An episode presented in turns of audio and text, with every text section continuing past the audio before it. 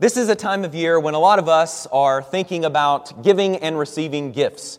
Uh, and in fact, one of the best memories from my childhood is when the Sears Wish Book came in the mail. Does anybody know what I'm talking about? You have to be a certain age to uh, actually understand that reference. But, but I would get that Sears Wish Book and lay on my tummy because I could barely lift the thing. You know, it's like 900 pages thick. And I would take my pen and I would circle the things that I wanted, most of which I knew I would never get but it was just the process of wishing for something, dreaming about these toys that made that part of the year so special. Today, our children put together wish lists, maybe in a bit of a different way, but there are certain things that they want. They want for Christmas, they want for their birthday, or whatever the case may be. And it occurs to me as I open the Word of God that there are certain things that the Lord wants to see out of His people. That God has a wish list too. And there are many items on that wish list when we read the scriptures and see what it is that God wants. And in the time we have together today, I want us to think just briefly about three of those items that are on God's wish list. The first of those is found in Matthew chapter 12, if you'd like to turn there in your Bibles. Matthew chapter 12, this is the passage of Scripture where Jesus and his disciples are passing through grain fields, and it's the Sabbath day, and the disciples are hungry.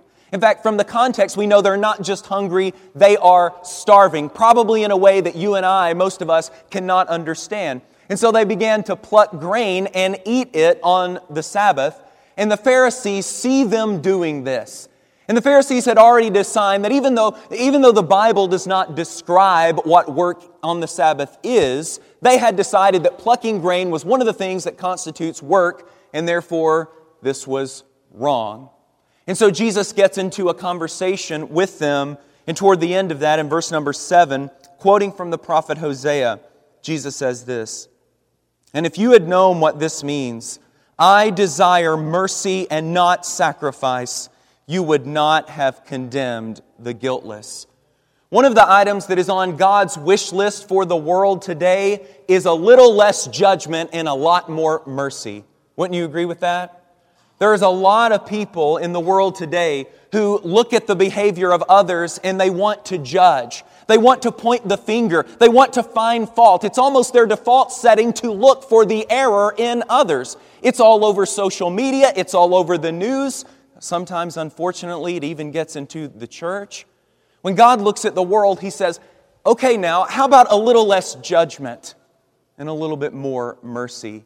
As people of God, we should not be able to do anything but show mercy because that is the very nature of God. In Isaiah chapter 30 and verse 18, the Bible says, Therefore the Lord waits to be gracious to you, and therefore he exalts himself to show mercy to you. For the Lord is a God of justice. Blessed are all those who wait for him. The idea of God exalting himself, we, we have this expression we need to be the bigger person. We need to rise above. And that's what the Bible says that God does. If God gave us what we deserve, none of us would have a prayer of standing in judgment.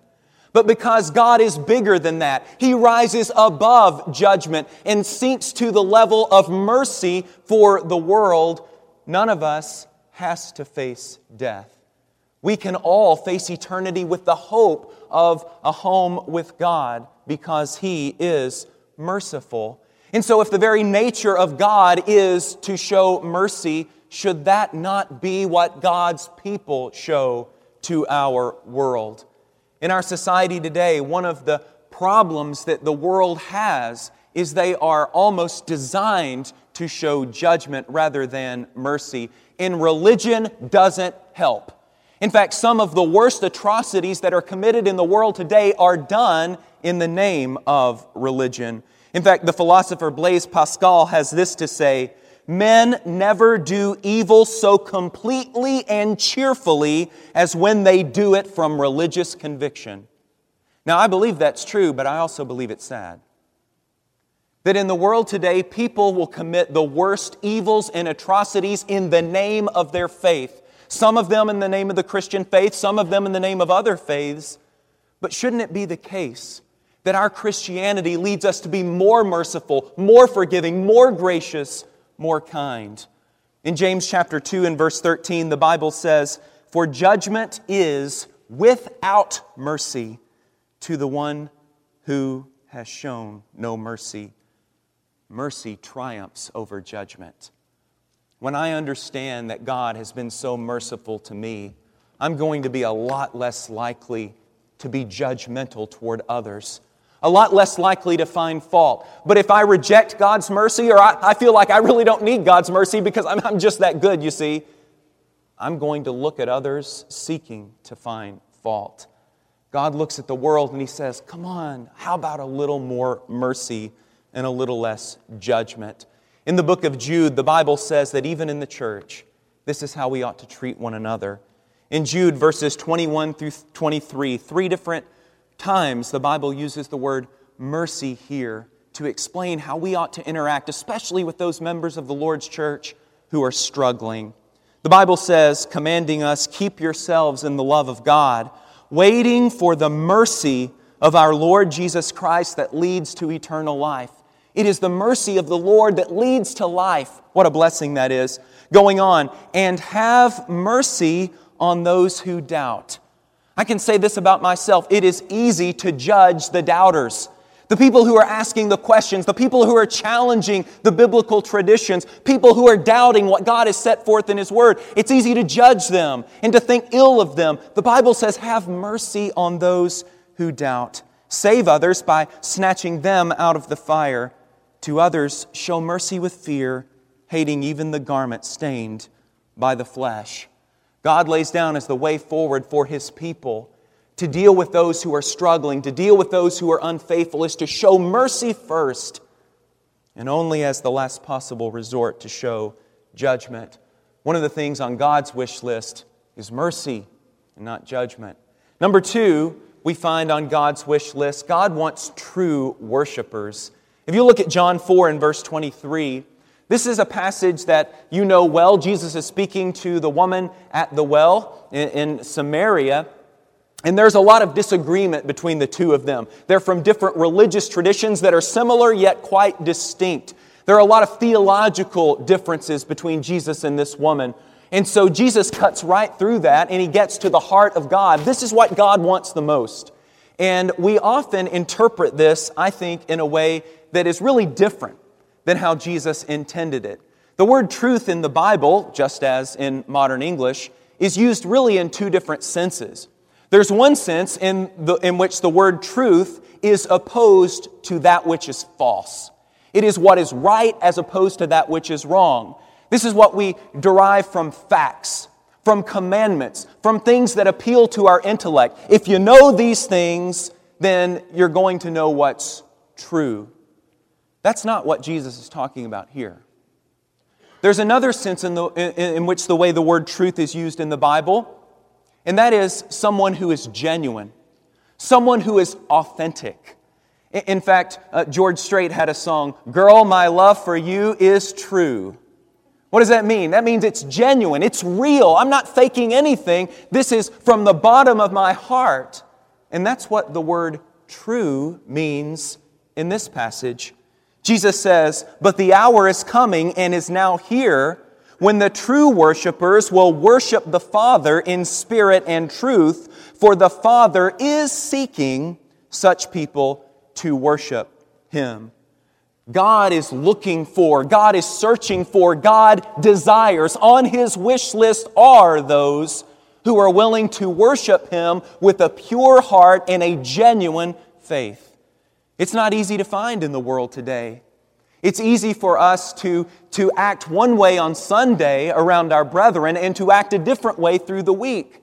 To say things in retaliation for perceived injustices done to us rather than to respond the way Jesus Christ would respond. One of the things that I find interesting is that the word humility comes from a Latin word that literally means ground. G R O U N D, ground. And that's an interesting thing, isn't it? What does that actually mean? Well, first of all, the ground is always going to be lower than everything around it. And so, if we are to be humble people, we need to make ourselves lower than everyone else around us. But the second thing is that it is the property of the ground to be trampled all over, isn't it? And if we are humble people, we are willing to allow people to trample over us, to offend us, to spit on us, to treat us with disrespect because we realize we're not any better than anyone else. The fact of the matter is, if we're pure, genuine worshipers of the Lord, then what we give to God on Sunday is a natural expression of what's in our life. It emerges from our character. Philo of Alexandria says genuine worship is that of a soul bringing simple authenticity as its only sacrifice. I had a teacher in school, and he preached all over the United States, and he said that he would frequently ask churches, What are you looking for the most in a preacher? Boy, you would think that would be a question that would spin off a variety of answers, right? He said it wasn't. He almost always heard, in one way or the other, this answer We want a preacher who's genuine. We want a guy whose life matches his preaching, who practices what he preaches. That's all we want. We don't have to have the most educated guy. We don't have to have the most dynamic guy. We don't have to have the best minister we could possibly find day to day. We just want somebody who lives his faith in a real and authentic way. That's what the world wants too. The world looks at much of Christianity and they say, hypocrites. What does the world see when it looks at us? Does it see people who are true, people who are authentic, people who are genuine worshipers of God? Or does it see what it sees when it looks at itself? Worship, Jesus says to this woman, is not about the place, it's about instead the person. In Isaiah chapter 1, this whole chapter is about this same problem. And beginning in verse number 11, the Bible has God asking the question what to me is the multitude of your sacrifices, says the Lord? I have had enough of burnt offerings of rams and the fat of well fed beasts. I do not delight in the blood of bulls or of lambs or of goats.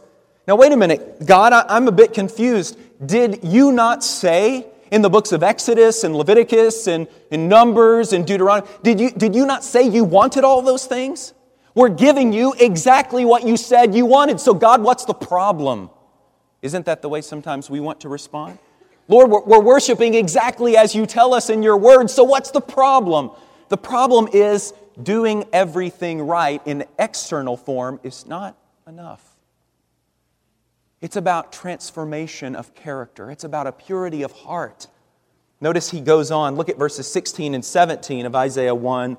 The Lord says, Wash yourselves, make yourselves clean, remove the evil of your deeds from before my eyes. Cease to do evil, learn to do good. Seek justice, correct oppression, bring justice to the fatherless, plead the widow's cause. God says, You're doing everything I asked you to do, but you don't care about each other. You're doing everything I asked you to do, but your sins are so stacked up that your sacrifices can't get through. Maybe you felt that way in your life. I know I certainly have. There are times where my life is so discordant with what God wants that there's no way my prayers could get up to heaven because my prayers really don't get out of my own head. I'm not willing to change. Maybe some of us are that way sometimes. The Bible tells us what God wants as much as anything else is people who are willing to worship Him in authenticity and genuineness, to be true worshipers. But we know the third item, at least the one that we're going to talk about today. There are many more, of course on God's wish list. God wants the salvation of the world. That's all God has ever wanted. Since before the foundation of the world, He was working on the plan, and He is continuing to work on the plan even today. Notice in the book of 1 Timothy, chapter 2, and verse 4, the Bible says in these verses that we uh, know so well that God desires, God wants, God wishes all people to be saved and to come to the knowledge of the truth. That's what God wants. On his wish list, number one, I think, the salvation of the world. Notice in 2 Peter 3 and verse 9, we read much the same thing. The Lord is not, I memorized this in the King James, so I'm going to have to read it from this version. The Lord is not slow to fulfill his promise, as some count slowness, but is patient toward you, not willing that any should perish, but that all should reach repentance. What's God's will for the world? The world's salvation. Does our will align with God's will? Is that what we want most out of the world? Is that what we want most about uh, from our friends, from our lives? Is the world's salvation? Paul was willing to do whatever it took in order to bring about the salvation of just a few souls, Jesus is willing to do whatever it takes to bring about the salvation of just a few people. Can we say the same about ourselves? In John 3 and verse 17, the Bible tells us God did not send his Son in the world to condemn the world, but in order that the world might be saved through him. Why did Jesus come to this earth? Well, he came to live a perfect life, that's right. Why did Jesus come to this earth? He came to die on the cross, that's right. He came to rise again on the third day, that, that's all true. But all of that was aimed at one singular goal, and that is to make possible the salvation of the world. That was the only thing God really cared about then, and it's the most important thing to him even now. Notice that Jesus understood the same thing in his life.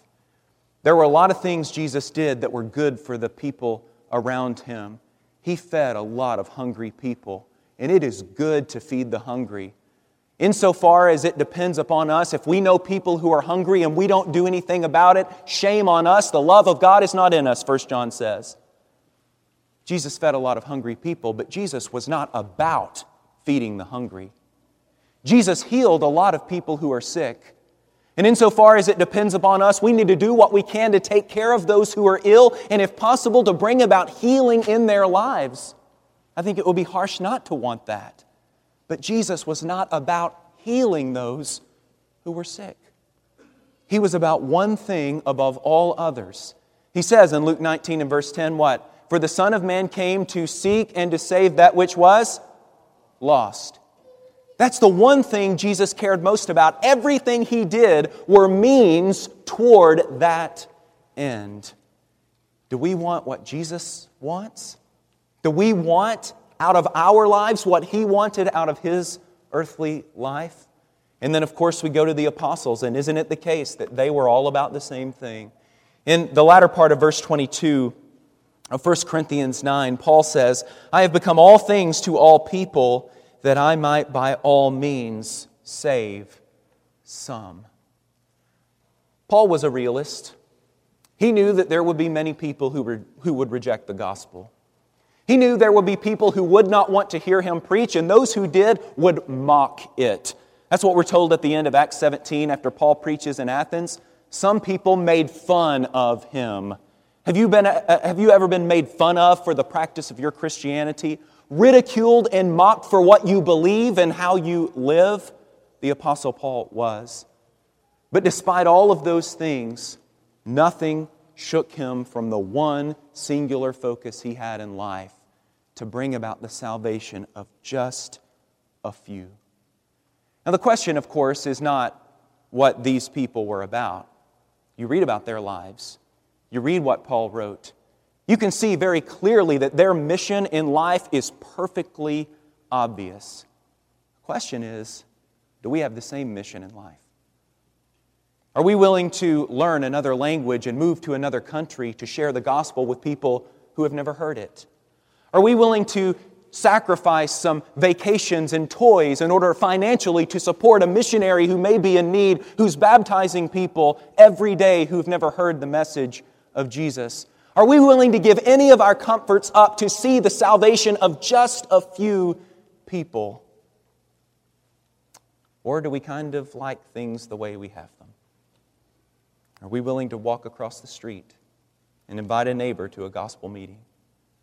I saw the other day 54% of Americans say that no one has ever invited them to a religious service.